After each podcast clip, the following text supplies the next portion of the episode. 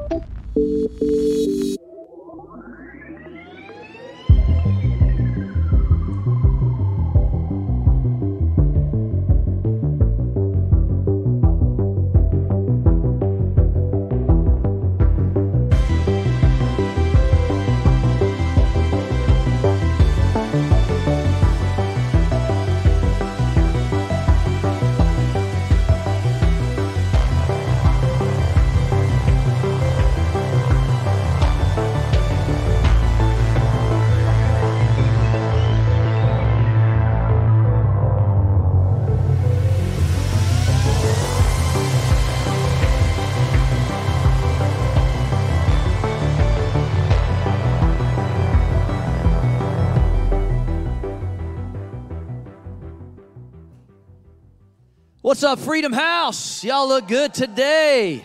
You know, when we were singing that song, is it okay if I just sing just a little bit? Because I was hoping that they would just start singing, there is power in the name of Jesus. There is power in the name of, come on, somebody help me out a little bit. There is power in the name of Jesus, to break every chain, to break every chain, to break every chain. How many of y'all believe that today? Yeah, come on. Awesome. Well, now that you're still here, about 4 people just left, and that's all right. Y'all didn't know, but when we started the church, I used to lead worship, and so everybody said, thank God that doesn't still happen after hearing that. My name is Troy Maxwell. My wife and I are the senior pastors here, but I want to give it up for your campus pastor, Pastor Aaron and Stephanie. You guys stand up, some of the best campus pastors.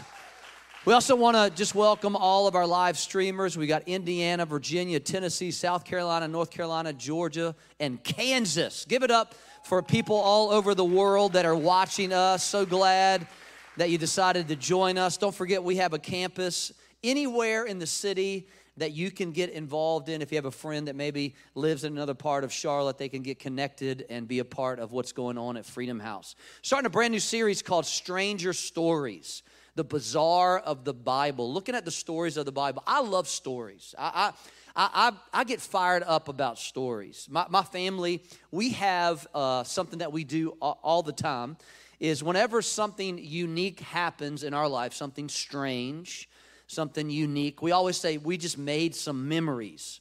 And I don't know where I picked that up, but we have memories of all kinds of crazy stuff. And I was thinking this week as I was preparing for this, that when I was growing up, I would go to my grandparents' house every weekend. I didn't like it because, how many know when you go to grandma's house, it wasn't that fun to spend the night for like 3 nights. And that would happen every single weekend for me, Friday, Saturday, Sunday. Now, when I got there, everything changed because Grandma always cooked the right food. Come on, somebody.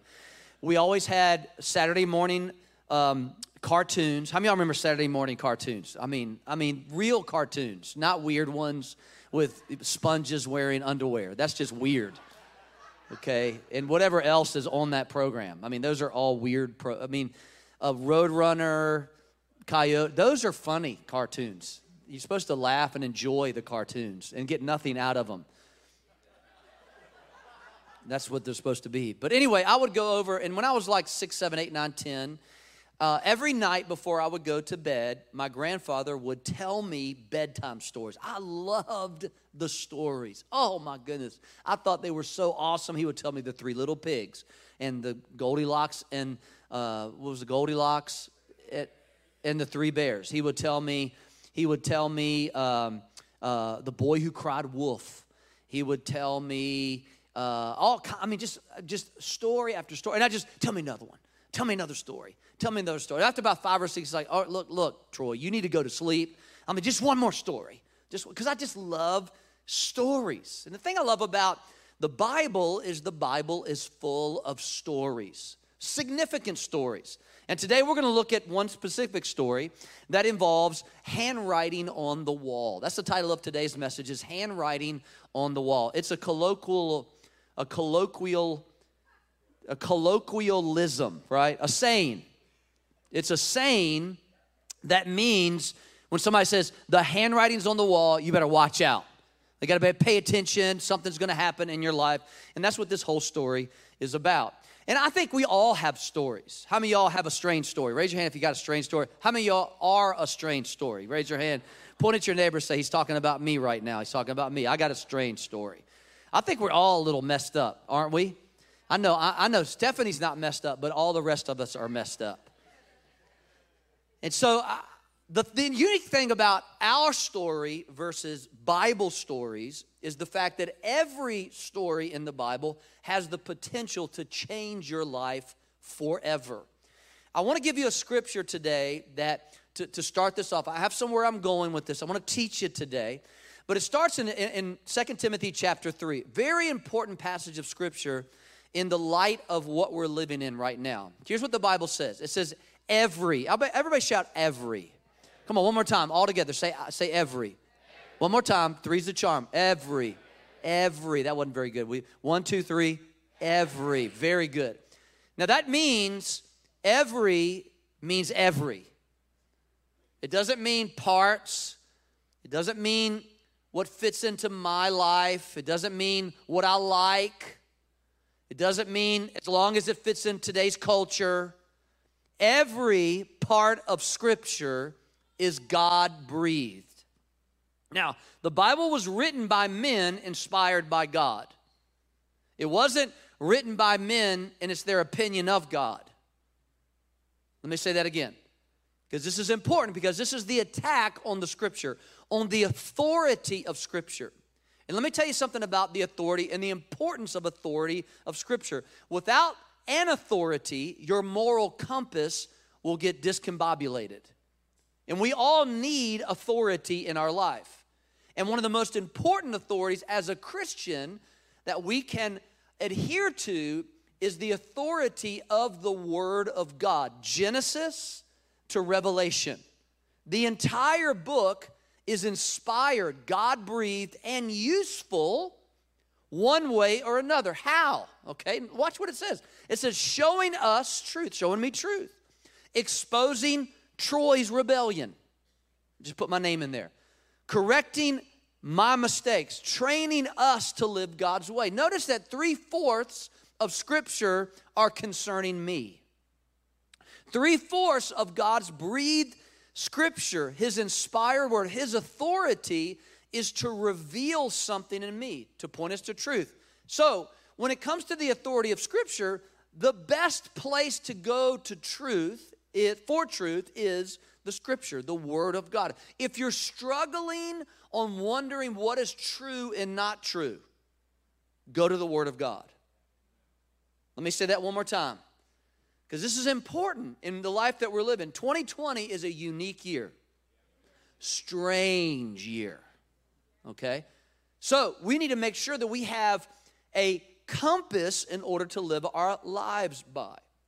So when you think of every story, every scripture, every jot, every part, every little word, God does not mince His words. He's very specific, and we need that authority over our life. Don't just check off what you like and throw away what you don't like when it comes to the Bible. Now, with that being said, Jesus told us in Mark chapter 4, He said He taught them by telling many stories in the form of parables. That's how Jesus would talk, is He would use parables to tell stories. Well, guess what? You have a parable called your life story. And your life story has significance as well, no matter how strange it may be. I know my life story is very strange, very unique to me. And it matters how I share that story. Jesus would use stories in the middle of His teachings. Why? Why would He do that? Because it brings simplicity to very complex things. And church, nobody can argue with your story. Nobody can. Nobody can challenge your story. They can say, well, I don't believe it. I'm sorry, bro. I'm here because of that. The reason why this happened. They might try to argue theology. They might try to argue doctrine. But when it comes to your life, nobody can argue with your life. That's why it's so important that we understand that every story has significance. Every story. Your story has significance. And the point of this entire series is to recognize the significance of every story. And what I'm going to do is show you how an Old Testament story, a very strange story, has a significant connection to what Jesus wants to do in our life. Because the story of the Bible is very simply, man needs a Savior. And God said, I love you enough, in spite of who you are, what you've done, in spite of your strange, dysfunctional life, I'm going to give you my son to die for you. That is the amazing thing about everything in Scripture, is that it points to one central truth, is that Jesus loves you enough, God loves you enough to die for you. Isn't that amazing? I think that'd be a good place to say amen, maybe clap a little bit, thank God. Because some of us, let's be honest, some of us wouldn't be here today if it wasn't for the blood of Jesus Christ, amen? Some of us would be in jail. Come on, point at your neighbor, say, he's probably talking about the people behind us. I was a little nervous sitting in front of him.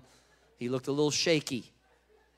So let's talk about the Bible for a second. Let's look at a strange story from the book of Daniel.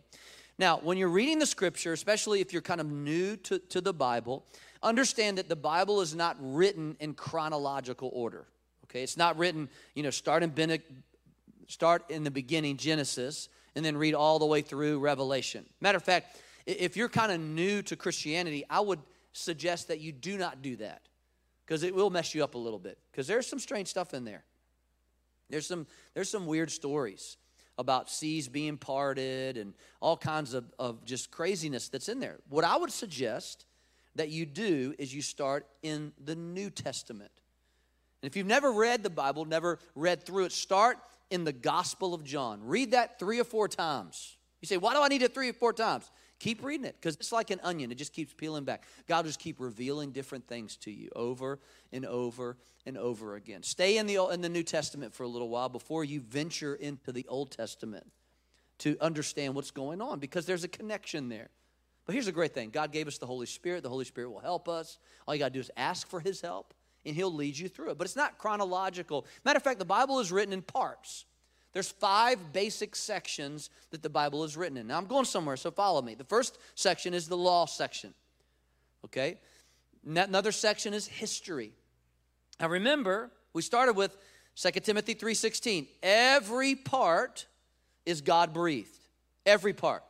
So there's law, there's history, there's wisdom, like Proverbs, Ecclesiastes, there's poetry, like Psalms and Song of Solomon.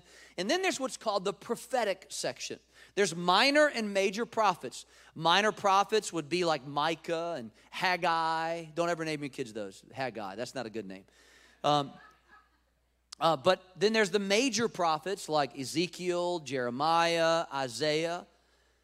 And there's a book that's right in the middle of the prophetic section that doesn't look all that prophetic.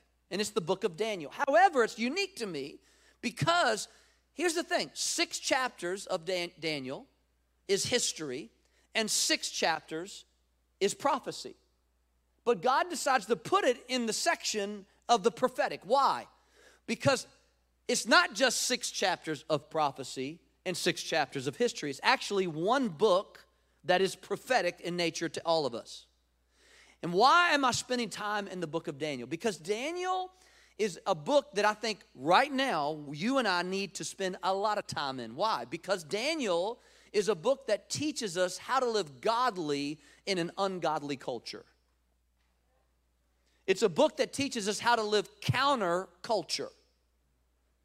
And how many know our culture right now is a little off? There's a lot of polarization. There's a lot of junk going on. I wouldn't be surprised if Jesus comes back in 2020. Okay, just because everything else happened in 2020, why not Jesus coming back? Now, I'm not saying that like don't quote me and go, well, my pastor said Jesus is God. I did not say that. I don't know. You don't know. Nobody knows. Jesus doesn't even know when he's coming back. But it might happen in 2020 because everything else has happened in 2020. So just get ready, get ready, get ready. As T.D. Jakes would say. So Daniel is a book. I would encourage you to read all of it because not only the prophetic part of it, 6 through 12 are important, but 1 through 6, the history is very important as well because it is prophetic in nature to your life. Things like Daniel having to decide to partake of the king's table versus God's table in the sense of whether you should partake of what is happening in culture or disconnect yourself from culture. Or maybe Shadrach, Meshach, and Abednego. My shack, your shack, and a bungalow. Maybe there's idols being erected. There's all kinds of stuff. Maybe Daniel and the lion. All of these are important and prophetic in nature. One particular story happens that we're going to look at in regards to this because what had happened to the Israelites is they had been thrown into slavery for 70 years by the Babylonian culture. They had taken them out of Jerusalem, taken everything out of Jerusalem, removed them, and moved to Babylon. And there was this king by the name of Nebuchadnezzar who had captured all of them. And there were a few people, Daniel and the 3 Hebrew boys, that kind of stood out in this to teach us what it looks like to stand out. And it's not easy, y'all. It's not easy to stand out. And there are some warnings that we have to make sure that we understand in order to stand out, to make sure that we're not becoming a part of the world. Are you following me? So, with that being said, let's look at Daniel chapter 5, and we're going to work through this story, okay? Nebuchadnezzar had a son named Belshazzar. And here's what happens in this strange story with Belshazzar, or Belshazzar, however you want to say it. The king made a great feast for 1,000 of his lords and drank wine. Okay, time out. Stop right here. Everybody look up here for a second. Whenever you see in the Bible where it says they drank wine, it's symbolic of them living a carefree life. It means I don't care about anything. I can do whatever I want, laissez-faire. I can live any way I want. I don't have to worry about God. I don't have to worry about anything. So whenever you see that, take note. All right, now, I'm not really pay attention here because something is about to happen that is going to share and help me understand if maybe my life is becoming out of whack in regards to my relationship with God. So it says they drank wine in the presence of the 1,000. By the way, whenever you read Bible, make sure you try to insert yourself in there so you can understand what's going on. While they tasted the wine, Belshazzar gave the command to bring the gold and silver vessels, which his father, Nebuchadnezzar, had taken from the temple. This is not good, by the way. What he had done is taken what was in the temple of God, holy, and brought it out and made it common. He said, took it out of Jerusalem that the king and his lords, his wives, and his concubines might drink from them. So they're taking something that is very holy, and they're saying, it's not holy. I can just make it common. I can party with it. I can do whatever I want to with it. Then they brought the gold vessels that had been taken from the temple of the house of God, which had been in Jerusalem, and the king and his lords and his wives and his concubines, they're partying, y'all. Drank from them, and they drank wine. Notice how many times he keeps talking about drinking. They drank. I mean, they're partying, y'all. They drank wine and praised the gods of gold and silver and bronze and iron and wood and stone. This is not good. Not good at all. In the same hour, this is where it gets interesting. The fingers of a man's hand. Okay. Not the hand, but just the fingers of a man's hand appeared. That's what it looks like. Did you like my illustration right there? I came up with that in between services. Very creative. In the same hour, the fingers of a man's hand. When I see that, I'm thinking Adam's family, y'all. Just, you know, that little hand that comes out. What was that called? It. Yeah. It appeared and rode opposite the lampstand on the plaster of the wall of the king's palace. And the king saw the part of the hand that wrote. Okay, this is crazy. What a strange story. They're partying. And all of a sudden, across from the lampstand is a hand. Adam's family appears and starts writing in the plaster. This is where it gets even nuts. The king's countenance changed, which means he went white as a ghost. The party is shut down. DJ stopped playing. And his thoughts troubled him, so that the joints of his hips were loosened and his knees knocked against each other. And he just hit the deck, y'all. He fell out, because that's what happens in the presence of God. God's getting their attention, y'all. He's trying to get their attention. Something's going to happen here. Everything changed. The king cried aloud, "Bring the astrologers and the Chaldeans and the soothsayers. I need somebody to help me understand what's going on here." The king spoke, saying to the wise men of Babylon, "Whoever reads this writing and tells me its interpretation, I'm going to clothe them with purple, Armani, Dolce & Gabbana, Louis Vuitton, everything, Gucci, and have a chain of gold, big old fat chain, around his neck, and he shall be the third. I'm going to give him a third of my kingdom. I'm going to promote this guy." However, all the wise men came, but they could not read the writing or make known to the king its interpretation. Why? Because only God can read the mysteries of our life. Only God can. Now, this is really important for you and I, because we all have a mystery called our destiny that lies within each one of us. All of us do. One of the greatest questions anybody asks is, what is my purpose here? You will never find your purpose apart from God. Let me say that again. You will never find your purpose apart from God. And you could try. And I've watched it. I've been doing this a long time. 30 years I've been in ministry. I've watched people come and go. I've watched them come. They connect with God. And God is looking for faith and faithfulness. He's looking for people who will believe him, and that people he can trust in. And faithfulness takes time. And so he's not just going to give you all the mysteries up front if you're not faithful. He wants you to be faithful. He wants to be able to trust you. And every step you take towards him, he takes towards you. Every time you're faithful, he fills you with his wisdom. He gives you the ability to take the next step. And I watch people leave, and they go out, and they try to find it in a job. They try to find it in a relationship. They try to find it in another city. And you'll never find those mysteries. If you're married, you know exactly what I'm talking about, because some of you are married to a mystery. I know I am. I know the men in the house can understand. If you're married to a woman, she is mysterious. And only God can unlock that. I know with me, my wife, Penny Maxwell, she's very mysterious. I've been married 28 years. 28 years. I'm still trying to figure stuff out. She say something, I think I know what it means. And God says, that's not what she means. She says something else. I think I know what it means. 28 years.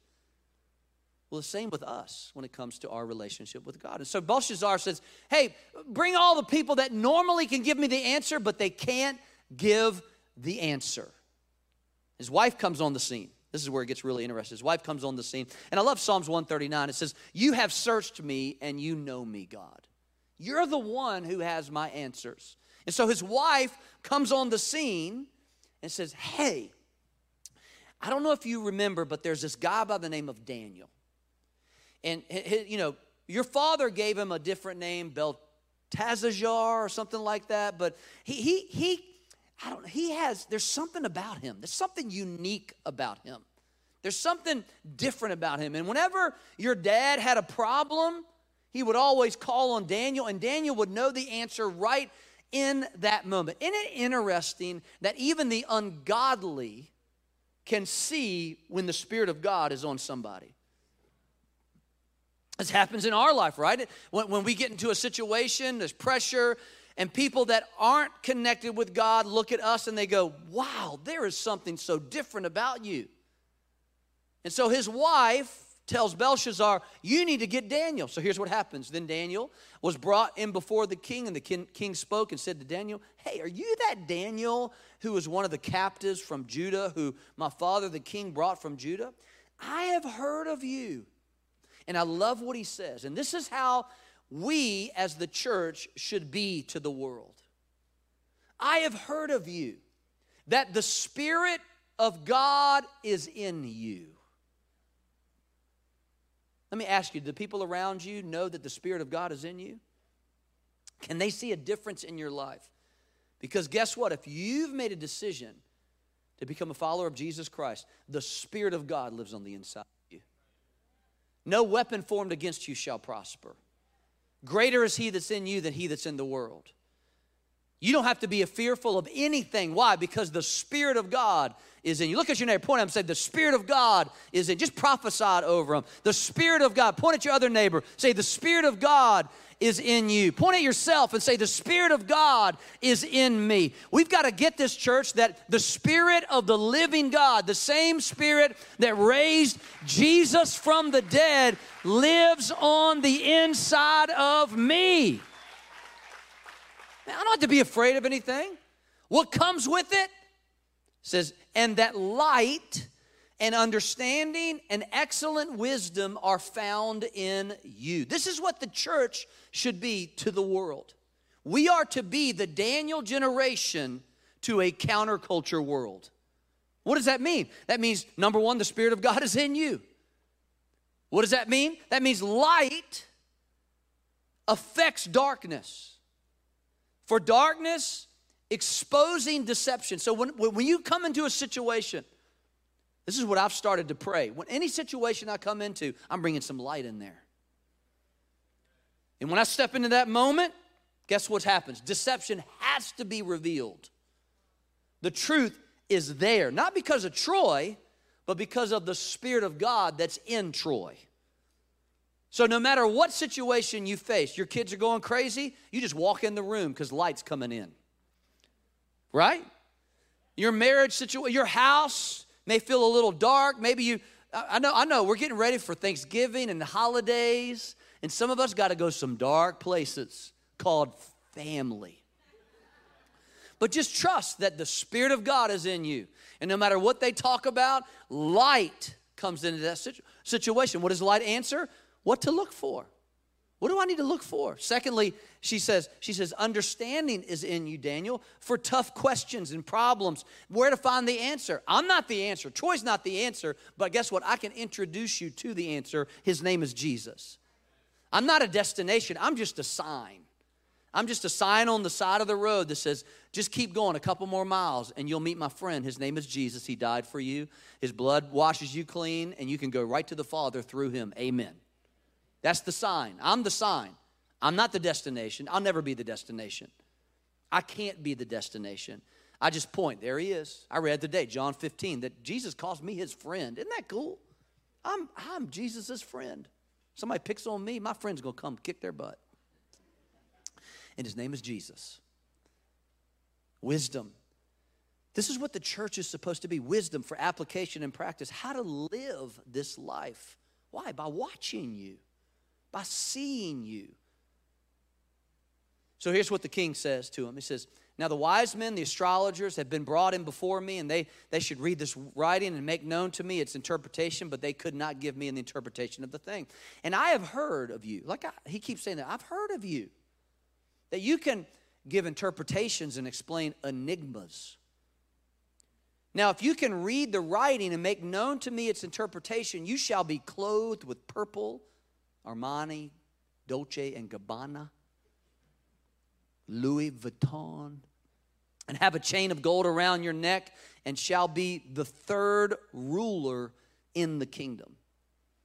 And Daniel's response to him is, I don't want your money. I don't need your stuff. But I want to warn you something, Belshazzar. Now, this is where we have to kind of put ourselves in the position of Belshazzar. Because sometimes we just need a warning from God. That maybe we're just getting a little too attached to the world. We're getting a little too connected to the culture. We're allowing ourselves to be pulled away from God. Ever so slightly, just step by step, little by little. And this is what I love about God. God always comes in and he warns us. He lets us know, hey, man, you're straying a little bit. I need to pull you back into the fold. I need to make sure. I know the gate was left open and you kind of walked out. You need to be careful here. And Daniel says to Belshazzar, listen, this showed up for you as a warning. This hand is a warning to you. I tried to warn your dad. You may remember Nebuchadnezzar, he went crazy for 7 years because he did not heed my warning. He put himself in the position of God and acted like he was God. And I kept telling him over and over again, you need to stop, you need to stop, you need to stop. But he did not listen. Belshazzar, you need to listen. Freedom House, you need to listen up. Here's the warning. Pay attention. Watching online, pay attention to what the Word of God says. There's a warning. So he says, instead, you set yourself up against the Lord of heaven. That's trouble, y'all. When you start to independently place yourself above God, you're in trouble. You had the goblets from his temple brought to you and your nobles and your wives and your concubines. You partied with them. You praised the gods of silver and gold, of bronze, iron, wood, and stone. They can't see or hear or understand, but you did not honor the God who holds in his hand your life in all your ways. Belshazzar, church, let's be careful. Wake up. The hand appeared for you to pull you back into the fold, to connect you back to God. So Daniel says, here's what he says, therefore he sent the hand that wrote the inscription. And in the inscription is the warning. And this is the inscription that was written. Now this is where it gets funny. Okay, I think the Bible is hilarious. And sometimes you miss it, y'all. You got to read it and just go, this is hilarious. This hand shows up. There it is. Writes on the wall, Mene, Mene, Tekel, Upharsin, which means absolutely nothing. It's not a language. I think God was in heaven and says, hey, this is going to be great, Gabriel. What I need you to do is I need you to show up. No, don't even show up.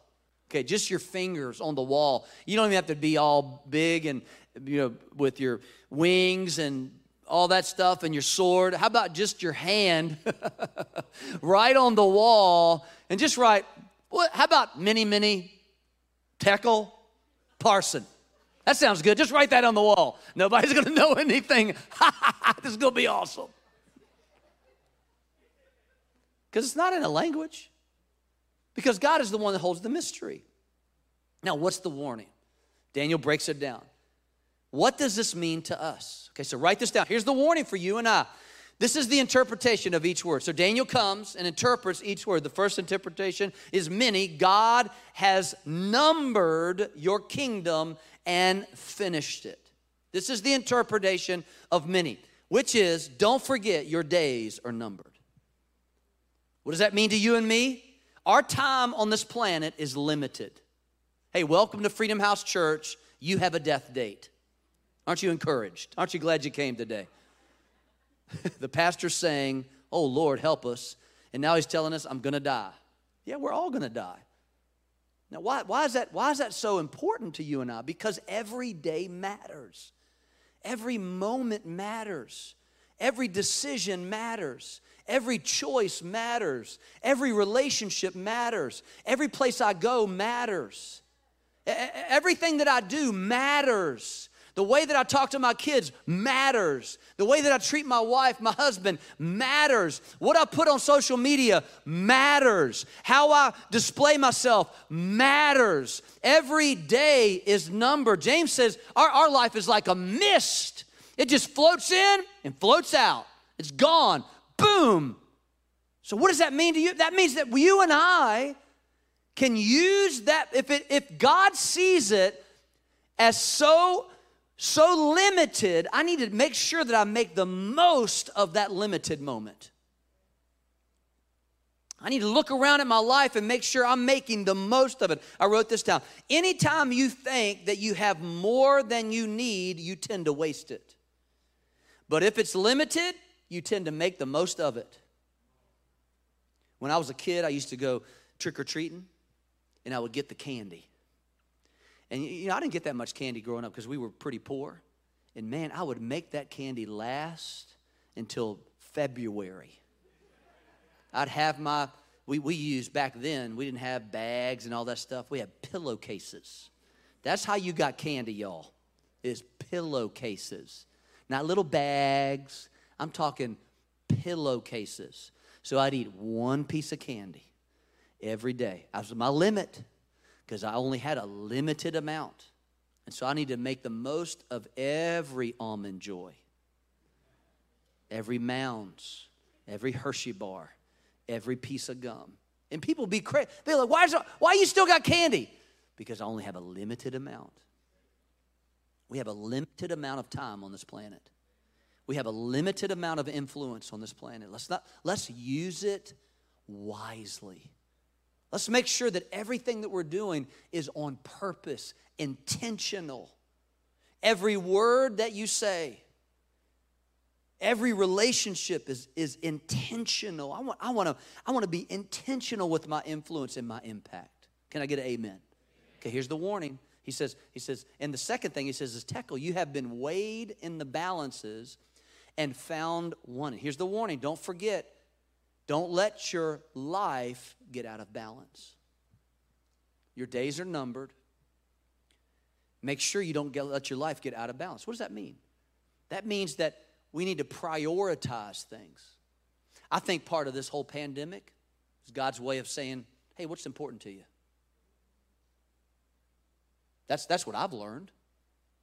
Among many things during this entire time, these last 6 months that we've been in lockdown or whatever you want to call it, I've learned what I value. What do you value? Because your values determine your choices. Your choices determine your behavior. That's the way it works. If you want to change your behavior, you change what you value. What are your values? What's important to you? Where are your priorities? Where are my priorities in life? Are things getting out of balance? Because every yes you give, there has to be a subsequent no on the other side. You can't just keep piling stuff in, keep piling more stuff on. You'll just wear yourself out. You'll end up so busy you won't be able to do anything. Don't let your life get out of balance. One of the best things the enemy can do is distract you with good stuff to get you off God's stuff. Oh, it's good. This is good stuff. But it may not be what God has for you in that moment. Ecclesiastes says it this way. It is better to have only a little with peace of mind than to be busy all the time. I'd be focused on what is little right now and have peace of mind than be divided all crazy and jacked up. Here's the third warning. Peres, your kingdom has been divided. By the way, you said, well, I thought he said Upharsin. Well, Peres is the singular version of Upharsin. Your kingdom has been divided and given to the Medes and Persians. Don't ignore the warning signs. Don't ignore them. Jesus said it this way in Luke 21:34. He said, be careful, or your hearts will be weighed down with carousing, drunkenness, and anxieties of life. And that day will close on you suddenly like a trap. How do I know when I'm not heeding the warning signs? And if you know what Jesus did all the time, he would say, hey, listen, he that has ears, let him hear. He that has ears, let him hear. He would say it over and over. Hey, listen up. Listen up. How do I know when I'm not listening up? Let me just give you a couple warning signs that I'm not heeding what God is trying to tell me in this moment. The first is that temptation is at an all-time high in your life. When you are facing temptation on a moment-by-moment basis, and maybe you're even succumbing to that temptation, guess what? You're not heeding the warning sign. How else? My emotions are inconsistent. Emotions aren't bad, y'all. Out of control emotions are. Emotions are given to us by God as a thermometer of our soul. They help us to know what's going on inside. They're our soul. God has emotions. You have emotions. And when they start getting all crazy, you start yelling at inanimate objects called cars on the highway. which cannot talk back to you, nor do they hear you. And you're, you know, giving them the peace and the good luck sign and all that good stuff. Okay, you know your emotions are a little out of whack. Guess what? You're not heeding the warning signs. You know what else? Another reason is less productivity. You're doing more, but you're producing less. Or here's a big one. I can't hear God's voice. Where's God's voice? Maybe you haven't heeded a warning sign. God often will not talk until you heeded what he said before. So he's waiting for you to hear the last thing that he said and respond before he's going to give you the next thing. So, where is the connection to Jesus with this? Well, how do we bridge the gap? Because every strange story has a connection to Jesus. I'm almost done. 2 times in the Old Testament that you see the finger of God writing. You see it here in Daniel, where he writes Mene, Tekel, Upharsin. You know, the other time that you see the finger of God is when Moses goes up on the mountain of Sinai to get the 10 Commandments. And the Bible says, as Moses is there, the finger of God comes and writes on the tablets, "You shall have no other gods before you. Do not murder. Do not covet.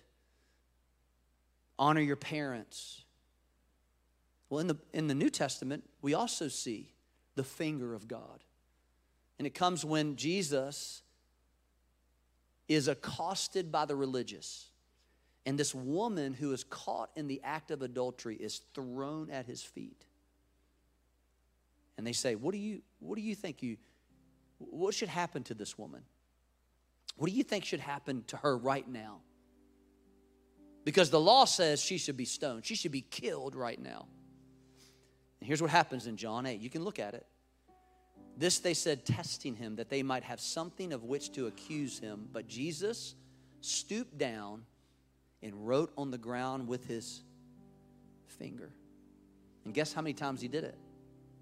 Twice. Everybody's wondering, what did Jesus write on the ground? Because it doesn't say. Well, maybe. He wrote, number 1, you shall have no other gods before you. Number 2, number 3, number 4, number 5, number 6, number 10. Then he gets back up and he looks around. Where are your accusers? And he gets back down on his knees, and maybe he writes many, because everybody would know exactly what he's doing. Every religious person, knowing this was a warning for Belshazzar. Everybody understood Daniel. They read Daniel. They understood the story of Daniel. They respected Daniel. Many, Tekel, Upharsin. And then he gets up, and nobody's there except him and this young woman. And he says to her, where are your accusers? Where's everybody that brought you here? See, remember, every story brings us to the position of redemption. So God says, listen, I'm going to give you some laws. I'm going to give you some warnings so that when you feel thrown into the position of accusation, hopefully you'll land at the feet of Jesus.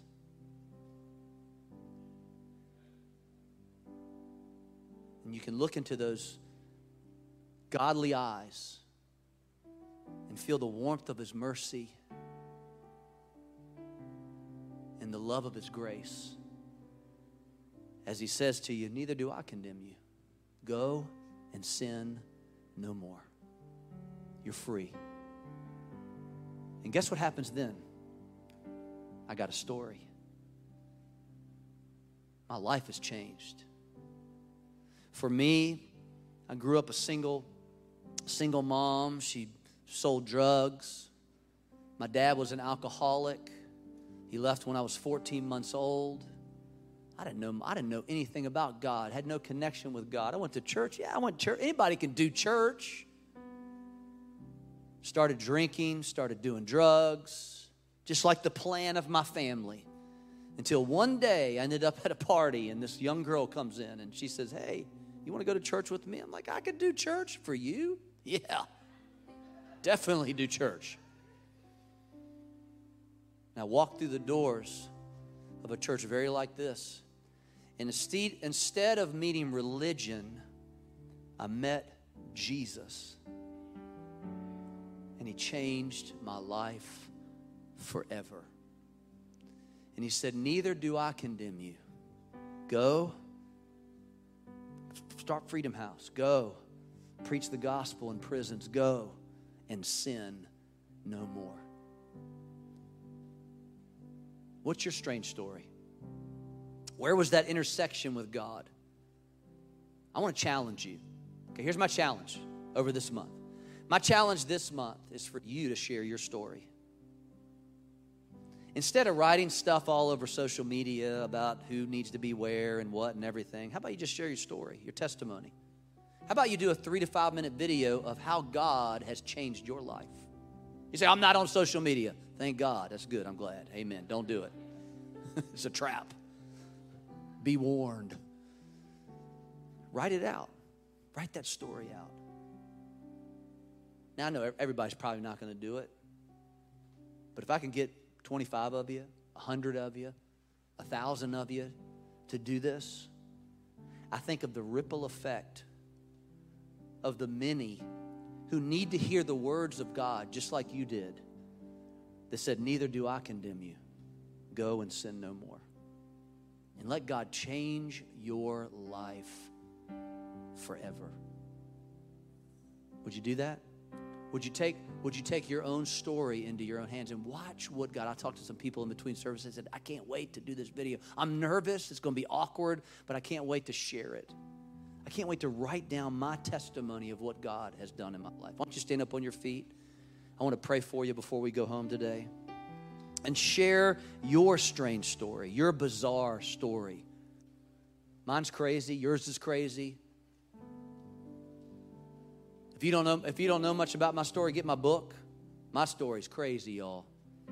It's nuts, just like yours. We know there's only one angel in here, and that's Stephanie.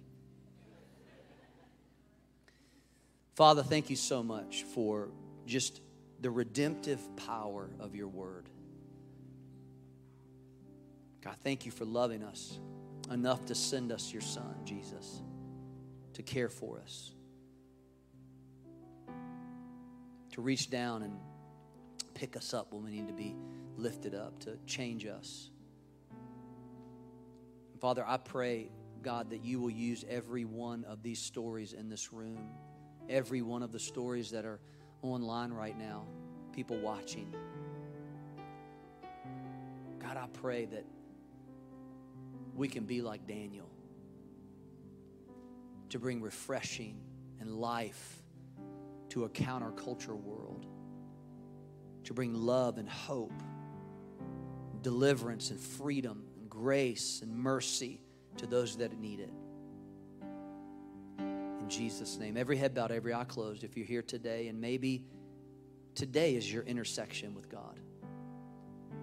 Maybe you're just like me, like 30 years ago. I walked into a church, thought I was just going to hear something, never realized that I would meet Jesus. He's here today. He's here to save you, reverse everything that you've been through, forgive you, release you. If you're here today, watching right now, if you're in this place and maybe you need forgiveness, maybe you kind of strayed away, but now you hear the voice of God saying, I welcome you, son, daughter. I welcome you back. I welcome you. I want to pray for you, to rededicate, recommit, or maybe commit for the first time. I'm going to count to three. If you say, that's me, Pastor, that's me, I want to make that decision today. I want you just to raise your hand. I'm not going to call you up front. I just want you to raise your hand just so I can see who I'm praying for. Ready? 1, 2, 3. Just raise your hand. You say, that's me. Thank you, thank you, thank you. Hands all over the room. Let's just pray this out loud. Say this loud. Say it strong. Everybody in the place, family of God, let's just say, all say this together. Say, Heavenly Father, I believe that Jesus died for me.